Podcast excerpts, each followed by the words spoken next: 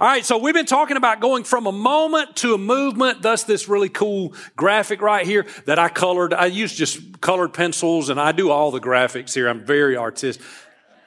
No, there's a really great team around me that uh, helps me with all that kind of stuff. Um, but that is our sort of our, our, marching orders for three years. We're in the beginning of the third year of this journey. Um, and you know, I just ask our campus pastors, like, why is this so important? This week, as I was writing my message and, and looking again at that story of uh, King David leading his son Solomon and the nation of Israel to build the first worship facility for God, the temple. And as I was working on that message, I just sent him a text message, say, guys, tell me why this is important. Why these buildings? Why creating more space? Why does the church have to grow? And uh, they, they shared some stuff with me. You know, due, due to a, a real drug epidemic rising uh, in, in our area, there's actually not enough homes for all of the foster children, for instance, in Cullman County right now. Uh, they're, they're, literally when DHR has to go into a crisis situation and they need to bring children out of a dangerous situation, they already know they don't have space for them. Like they, they have to sometimes leave children because there's nowhere to put them. And it just, underscores how important community transformation is not now we need to be foster parents and we need to adopt children and we need to do the immediate needs for those kids that are immediately in crisis. But how many of you know there's a bigger underlying need where people need to have a relationship with Jesus Christ so he can set them free from these generational patterns that are destroying families all the way around us? Some of you you know this like that you work with families that are just in in chaos. You maybe you go to school with families like that. Maybe some of your own family are in those places. And that is why we need community transformation through the love and power of Jesus.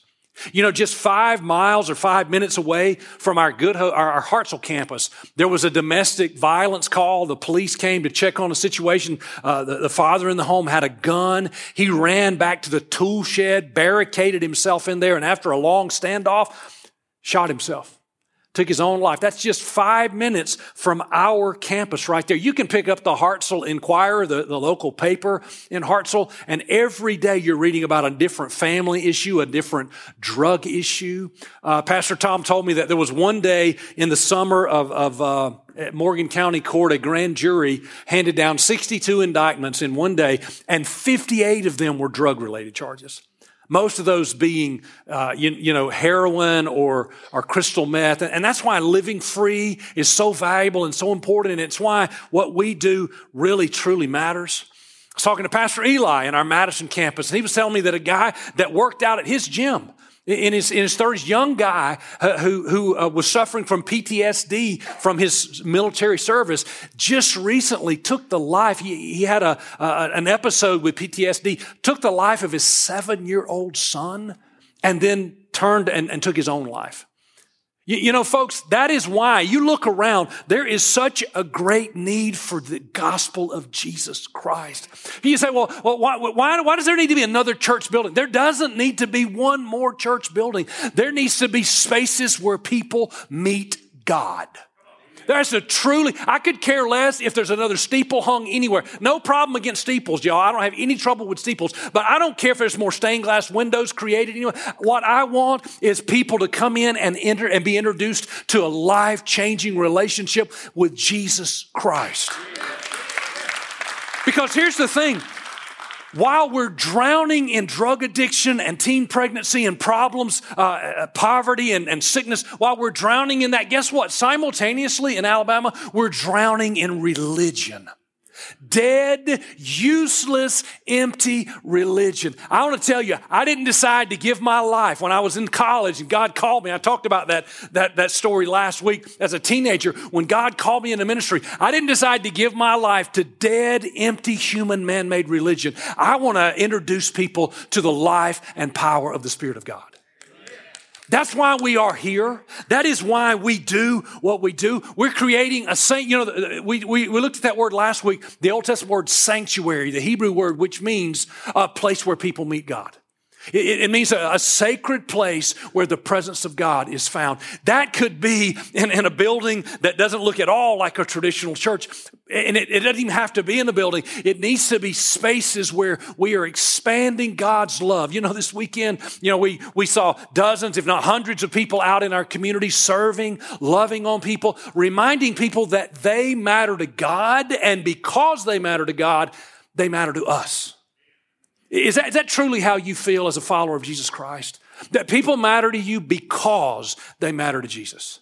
And because he would give his life for them, they may, they may frustrate me. I may not agree with their choices. I may not agree with their lifestyle. But if Jesus would give his life and shed his blood for them as he did for me, they matter to me also. Is that, is that true? Come on, give God praise. If you agree with that, I don't care their color, I don't care their sexual orientation, I don't care what they do. We're going to come into the house of God. We're going to preach the truth of God's word. And you know what? Sometimes God's word offends me, and sometimes it offends you. And everybody else that we love, it might straighten them out too. But let's let God do the straightening out and let us be his arm of love and compassion. So that, that's who we are. And, and here's what I believe I, I really believe our church has been given a special opportunity. I don't know why. Uh, now, I can't help but say I believe that we're his favorite church. I just think we are. I mean, he can't, surely he can't be this good to anybody but us. I mean, that's a little bit tongue in cheek, but I mean, I do feel like we've been chosen and God's hand is on our church. And it's an opportunity. It's a really, it's a chance to make a difference, to, to see God's hand. And like every week, there's another story and there's another testimony and there's another family that's been changed. And and, and it feels like there's momentum building. You know, I just got a call from a pastor of a, another church in Mobile, not a church that we helped plant, never been on our staff, but, but, a, but a church who said, Hey, I'm putting a hundred thousand dollar check in the mail to help build an orphanage, uh, a Daystar orphanage in Uganda. Can we give God praise for that? Another church, just boom. We want to do that. And he said, by the way, you just keep sending me receipts as you, as you build that building because we've already set aside another $100,000 to, to help build this orphanage. So we already have plans, y'all. We're going to be able to house 500 orphans in Africa in this new facility. And, and when I say, y'all, we're, we're going from a moment to a movement, this is bigger than us. I want you to think that building is going to be standing when I'm dead and gone. Let that sink in for a minute. When all of us are, are, gone to meet our reward with Jesus, there'll be a building that's there. Man, there might not be a building, you know, that, that, you might not have passed down millions of dollars or big houses to your children. Let me tell you what we will all have done. Together, we will have done something bigger than us, that's bigger than all of us, that outlast all of us. And there'll be children who are being embraced, who don't have an earthly mother and father. They'll be embraced by loving Christians and they'll be taught the love of God They'll meet Jesus. They will have been orphaned in an, an Islamic culture and they'll meet Jesus because, and, and in this case, we didn't even do it. Another church was inspired by what we're doing and they came along beside of us. That's why I tell you that I feel like God has placed us strategically as a faith family to do something that's bigger than us. Yeah, and I truly believe I truly believe that our church is at a crossroads. I, I believe I heard from God that our story could be like this, this really cool church that for 30 years or so, you know, did something amazing and that was really cool. Or it could be more than a moment. It could be like a movement that went more than 30 years, went longer than our lifestyle, went longer than my ministry or your time, but like your children and, and, grandchildren. I'm talking to the youngest person hearing my voice right now, like your grandchild, and you're like, I don't have, I am a grandchild. Yeah, but one day you'll, you'll be a grandparent. And like, I, I'm seeing way beyond where we are right now. And so it's a really special opportunity that we're in right now. And that's the word that, as I worked on this message this week, resonated in my heart. Everybody say opportunity. I feel like God has given us an opportunity, and, and there's two things that you have to do with an opportunity. If you're taking notes, just write these down. First of all, opportunities require a step. It's there. Like an opportunity means something can happen, but it might not, right? That's what an opportunity means. It's not a done deal. It's not a sure thing. It requires that you take a step. Now, that's why David, when he's leading Israel, the nation of Israel, to build the first worship facility for God, he says this to them Look sharp now. God has chosen you to build his holy house. Be brave and determined And what? Church shouted out and do it. Like, like he, he's looking at them and they're like, should we do it? And he's like, do it. You know, he's like, go, take that step because opportunities always require a step. You're standing in front of it. You're not sure. And you say, you know what? Let's do this thing. You think about Peter. Other than Jesus, he's the only man who ever walked on water. He didn't wake up that day. You know that story, right? It's, a boat. It's a, a hurricane. And Jesus says, Come to me. And he leaves the boat and he walks on water. I promise you, Peter didn't wake up that morning thinking to himself, You know what I'm going to do today? I'm going to walk on water. He didn't get in that boat that day. You know, it's kind of sketchy out there and looks like some clouds. And he knew, you know, he knew the weather because he's a professional fisherman. He, I promise you, he didn't go, you know what? We get about halfway across the other side of this sea. It's going to get pretty spicy out there and I'm going to walk on water. That's not what he had in mind, but he had an opportunity. And here's the scary thing about opportunities. Sometimes opportunities don't look like opportunities. They just look scary. Sometimes they just look dumb. like that would be dumb to walk on water. Like, like why, why would I do that? And, and, and, you know, but it's just there. It presents itself. And here's the second thing about opportunities. They have a shelf life. That they don't last forever. So when, when Jesus said, Hey, Peter, come, Step out of that boat. Come walking on the water to me. Peter didn't do this. This is kind of my, my, what would have been my mindset. He's like, you know, Jesus, that's, a, that's, an, that's an interesting idea. Walk, walk. I, I, I could get down with that. Like when things settle down, you know, and there's not a lot of wind and waves and, and things chill out, you know, first chance I get, I'm, I'm actually, I'm gonna walk on, I'm gonna do that. Maybe, maybe get the boat a little closer to the side, you know. Right now I got my good clothes on, maybe get on some swim pants, you know, just in case it don't work out, you know, and, and get closer over to the shore, maybe about waist deep. I think I'll go ahead and do it. See, that's not how opportunities work. They have a shelf life. Peter had a chance to do something, let's just say it, it was immortal. Like he, and anytime you're on a list with Jesus, you're the only two people ever do anything. I mean, that's a pretty good list.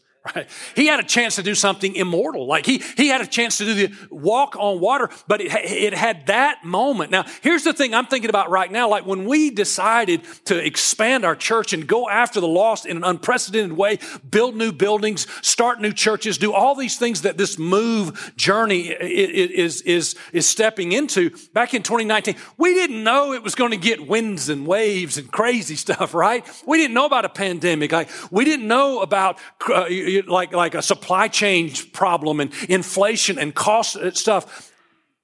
But we, and mentally, I would go like, let's, let's, you know, God, that's a great idea. Going from a moment to, that almost rhymes. That's really cool. And when things settle down, when things get kind of back to normal, God, I think we'll step out there. I think we'll challenge this church. I think we'll do some stuff like that. But here's the thing. You know who did know the wind and the waves were going to come up when he sent Peter on the boat? Jesus. You know who did know what was going to happen when Jesus called him out of that boat? Jesus. And here's what I, I, stand by. Jesus knew we were going to be in this season when he called us to make this big step of faith, and Jesus is going to be with us when we try to walk on water. Can I hear an amen? Give him praise if you know it now. So, so here's the thing. I'm, I'm challenging our church to do two things. Two things. Um, and, and it starts with this verse right here. This is really the same thing. This has been my, my model. If you're like wondering where's this idea coming from, the model has been straight from how David led the children of Israel. Uh, in, in 1 Chronicles 29 and 5, he says, Now, how about you? Who among you is ready and willing to join in the giving? This is what David did. David said, You know what I'm going to do? I'm going to lead this thing by example. I'm going to give, I'm going to be sacrificial, and I want to challenge you to do the same thing. And so here's the two things I, I pray our church does in unity. We make a sacrifice. That, that each of us, we're not talking about equal giving, but we're talking about equal sacrifice, like every one of us gives. Now, in your worship guide today, we put this thick card right here. It's a commitment card that I want you to take home and pray over. And if you're new to our church, if this is your first time to be with us, this is, uh, you make a paper airplane out of it if you want to, or fold it up, put it in your pocket and pray over it. But it, it's really not, not really to say if you're a newcomer, we, we want you to give money to something. But if you're a newcomer, we just want you to hear our heart and see where the church is going. Because I want to say this, Daystar Church is not church for dummies. Okay? There's a lot of churches that are that. Well, you know, like when they first came out with certain uh, computer programs and you couldn't figure it out and they made these books that would be like Windows for Dummies or, you know, email for dummies or something like that. We're not, we're not church for dummies. We want to change the world and changing the world is hard work and it requires commitment and sacrifice. I make no bones about it. We want to do something big for the Lord. So we want you to pr- pray over how you want to be a part of this journey. And we, we've set a goal to raise $5 million over three years outside of our budget. I told you last week we were already over $3 million. That's a wonderful, that, that means some of you, uh, a lot of you were already super faithful, made huge sacrifices. And I just thank God for you so much. But I told you last Sunday that I was going to announce a pretty amazing testimony this Sunday. And I'm going to tell you that. Um, we have, this is probably the biggest know, financial testimony in the history of our church. We need to raise $2 million in the next year, all right, to reach our goal outside of our, of our normal giving and our normal operations. Well, I was informed recently of one family in our church who has said in this last year, from November till next November, they want to match everybody's gift up to $1 million from one family. Can you stop and praise God for that?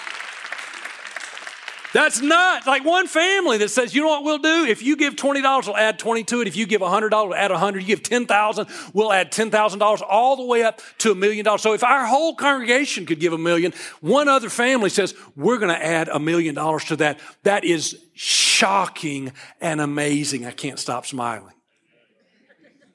and, and, and, you know, I've thought about this a lot, how to tell this, because I've known I was going to tell this for months how to tell this. And, and I realized that like those kind of numbers can be kind of demotivating because you can say, well, man, if that could happen, won't just let the millionaires do all this, right?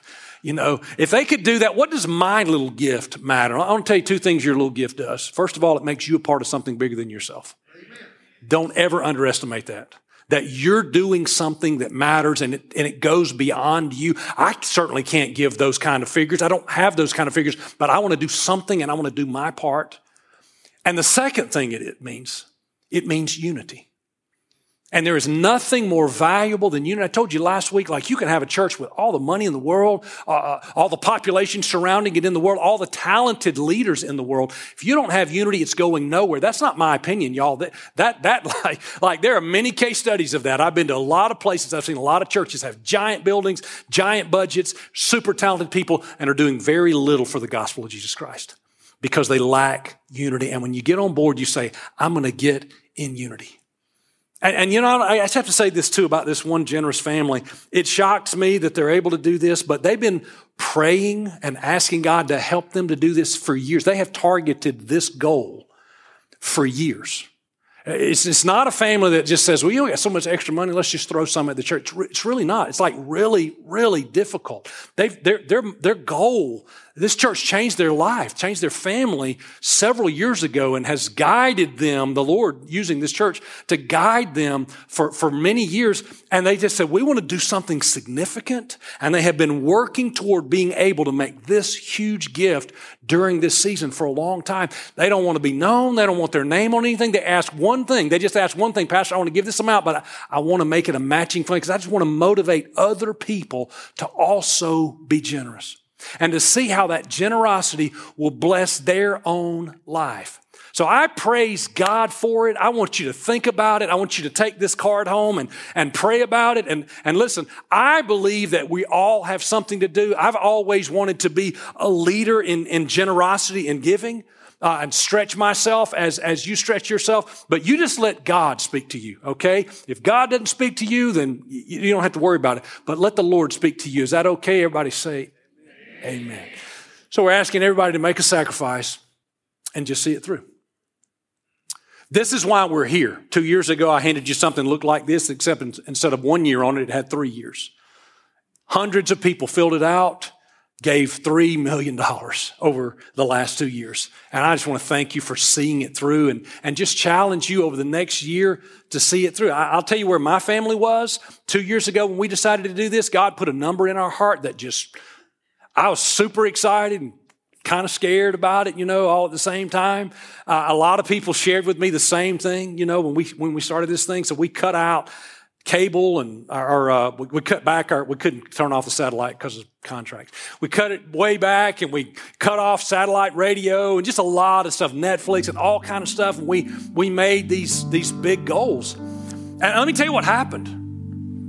Nothing. We just didn't have Netflix or money. Sometimes when you just make a big step of faith, you just step in a hole. I'm just going to tell you, like, this is very motivating, Pastor. Thank you. Really want to write a big check right now. Here's the deal. Here's the deal. I've been here 20 years leading this church. Should the Lord allow me to, I hope to do it 20 more years. Okay? So I'm not going to stand up here and tell you something that's just a fairy tale. We didn't get to where we are today by me preaching the false prosperity gospel. We're not going to start today. Write a big old check, and God will it'll be one waiting on you in your mailbox. No, you write a big old check and you did the right thing. You were selfless in the same in the same spirit of Jesus who gave his own blood and life, you gave something. End of story. Praise God. That's the reward. You did something for somebody else. And then sometimes you go, What the heck? How did I get blessed? And then you look back and you go, you know what? That was a seed in the ground and God blessed it. And you know, uh, the first 18 months of this journey for my family, it was just no Netflix. You know, it's just it's just tight. And and then just God just started blessing us in unexpected ways and just wonderful blessings on our life. Because God just won't owe anybody anything. You know that about God? He just won't owe you.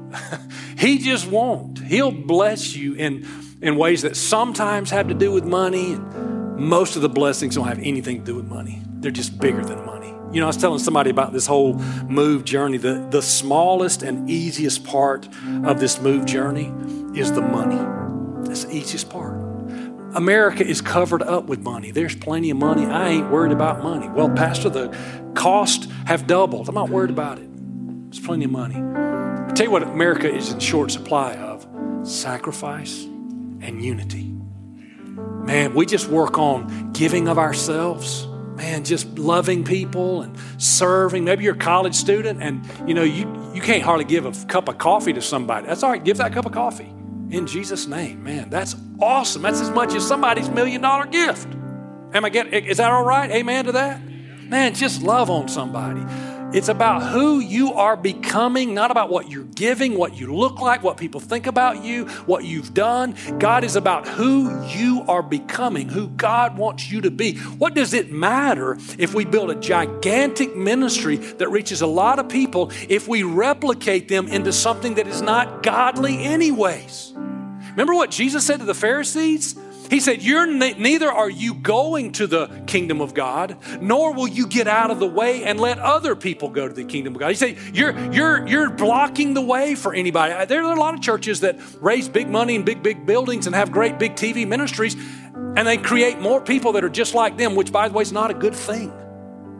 Doesn't matter to have a great church reaching lots of people if we can't do real, true discipleship and, and, show them how to love people and how to serve. And that, that's really what discipleship is. The Apostle Paul, who wrote 13 books in the New Testament, said, Follow me as I follow Jesus. That's what we're supposed to be doing. Somebody's following you. Nah, Pastor, I don't want to be followed. I don't want to be a leader. Sorry. That's just how life works. Somebody's following you. Some friend is following you. Some family member's following you. If you're a parent, your children are following you. So, what we want to do is have the right attitude. I love David's attitude when when we kind of got to the end of the fundraising part and they were about to actually build the building. This is uh, First Chronicles 29 and verse 10 and following. Listen to this. David stands up in front of the whole congregation. I want you to receive this. Are you ready? Everybody say, I'm ready. Let this sink in. This is so good. It's a bunch of pages, all right, because I'm going to read a lot. David blessed God in full view of the entire congregation. Here's what he said Blessed are you, God of Israel, our Father from old and forever. To you, O God, belong the greatness and the might, the glory, the victory, the majesty, the splendor, yes, everything in heaven and everything on earth, the kingdom, the whole kingdom is yours. Can you say amen to that? Still true today, 3,000 years later. You've raised yourself high over all. Riches and glory come from you. You're the ruler over everything. Come on, can we say amen to that? Isn't that what you want to do when you come to church on Sunday? Is tell the Lord basically what David just said God, you are everything to me. There's nothing apart from you. So he says all that, and then he says, But me, who am I? And who are these people that we should presume to be giving something to you? You ever feel that way? How can I presume I'm giving you something? Everything comes from you. And all we're doing is giving back what we have been given from your generous hand. Can I hear an amen to that? So he says, God, our God, all these materials, they had given money and gold and silver, but they'd also given materials to build the facility. All this pile of stuff for building a house of worship to you, honoring your holy name, it all came from you. Can you say amen to that? No, don't you want to say that, God, whatever I give you, Lord, whatever I do, it all came from you. If it's just the energy to play the keyboard, it came from you. If it's the talent to set the mood of prayer by playing the keyboard beautifully, as Greg is doing, right? That talent came from you. I just want to give it back to you. People say, like, how can you get up, Pastor Jerry, in front of all those people and talk like that? I'm like, dude, I just, first of all, I love it. I enjoy it. But it, it's, it's my gift, and I want to give it back to God. This is what David is saying. It's the same spirit 3,000 years earlier. He says, All this came from you, it was all yours in the first place. And, and then he, this is what I want you to take away. He says, I know, dear God, that you care nothing for the surface. You want what? You want us, our true selves. And so I've given from my heart, honestly and happily. And now see all these people doing the same, giving freely and willingly. What a joy. That word right there flies all over my heart. What a joy. I, I pray that this journey we're in is a joy. If, if, if, if you feel like, I, I feel like I'm being coerced, I feel like the pastor's being a salesman, don't give it. Just don't give. Because we, we, we don't need money. God's got plenty of money. We need unity. We need people who say, man, out of joy, we're going to do something bigger than ourselves. And we're just going to look up to heaven and say, God, everything I've got, it belonged to you anyways. So, God, what a joy to return to you something you've poured richly into my life. And let me take you back to this line that I underlined in the notes God cares nothing for the surface. He doesn't care what you look like or what people think about you. He doesn't care uh, what your political persuasion is. It's not what God's about. You, you know, people always, I'll just go ahead and step into the middle of this since I'm already talking on a subject of giving. You know, I hadn't, you know, rubbed you the wrong way, I'll try harder with this. Um, people always want me to preach about politics, want me to come out against this guy or that guy. And listen, I'm, I'm probably against whoever you're against, just to be honest, all right? And for who you're for, probably. But you know what? I, I was thinking, like, I want to get to the heart of a soul. I want to get to a man or woman's heart. That's what the gospel is meant for, to get all the way to your heart. If I get your heart, it will change how you vote. It'll change how you see life, how you talk to your spouse. Way more important than how you vote is how you talk to your spouse. Can I hear an amen? How you treat your children, how, how you cr- treat relationships, what you do with your money. Those things are way bigger. And, and I don't want to I don't want to put fingernail polish on a pig. I feel like if I get up and I try to help somebody vote the way I think they ought to vote, all I did was put fingernail polish on the hooves of a pig. But if I touch your heart, if the gospel penetrates deep beyond you, it'll change more than your fingertail, uh, your fingertips, and it'll change more than your outward appearance. It'll change more than how you vote. It'll change everything about you. Let me tell you something. I'm not about to put the gospel of Jesus Christ secondary to any politician or political party. The church of Jesus Christ is bigger than that. Buy me a cup of coffee, I'll tell you exactly who you should vote for. I have no trouble with it.